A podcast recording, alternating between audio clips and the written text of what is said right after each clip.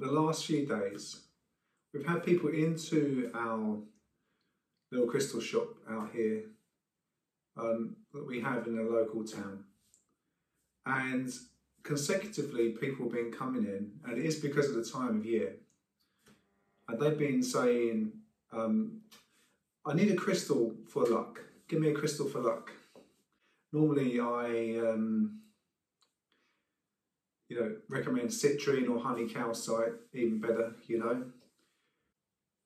But it's led me wanting to talk about luck and um, what it truly is. Um, to my mind, luck is an external thing. It is a concept um, of giving your power to something that is beyond your control. So there are many things beyond our control in this life, uh, but there are also things that aren't. One of them is your higher power. So you can connect to uh, your higher source and you can um, create and transcend what's in your way regardless of the concept of luck. All of your needs can be met. Um, when you come to Earth, you come um, with a destiny or a timeline already in place. So, from the minute you're born, your destiny is before you. And in the way um, of your life are things that aren't so comfortable. We call them tests. But you will meet a beginning and an end on the earth. And that doesn't change for anybody. That's just the way it is, okay? You have to acknowledge that all of your needs will be met to complete your mission.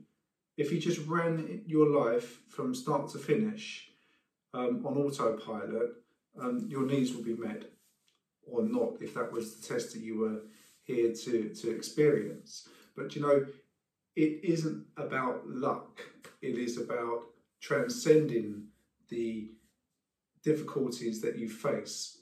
And of course, yeah, they, they can be many different things and many different guises for different people.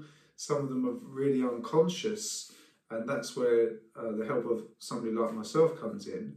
But really, you have to understand that if you buy into luck, you have already given away your power to an external source um, that may or may not meet you in the middle.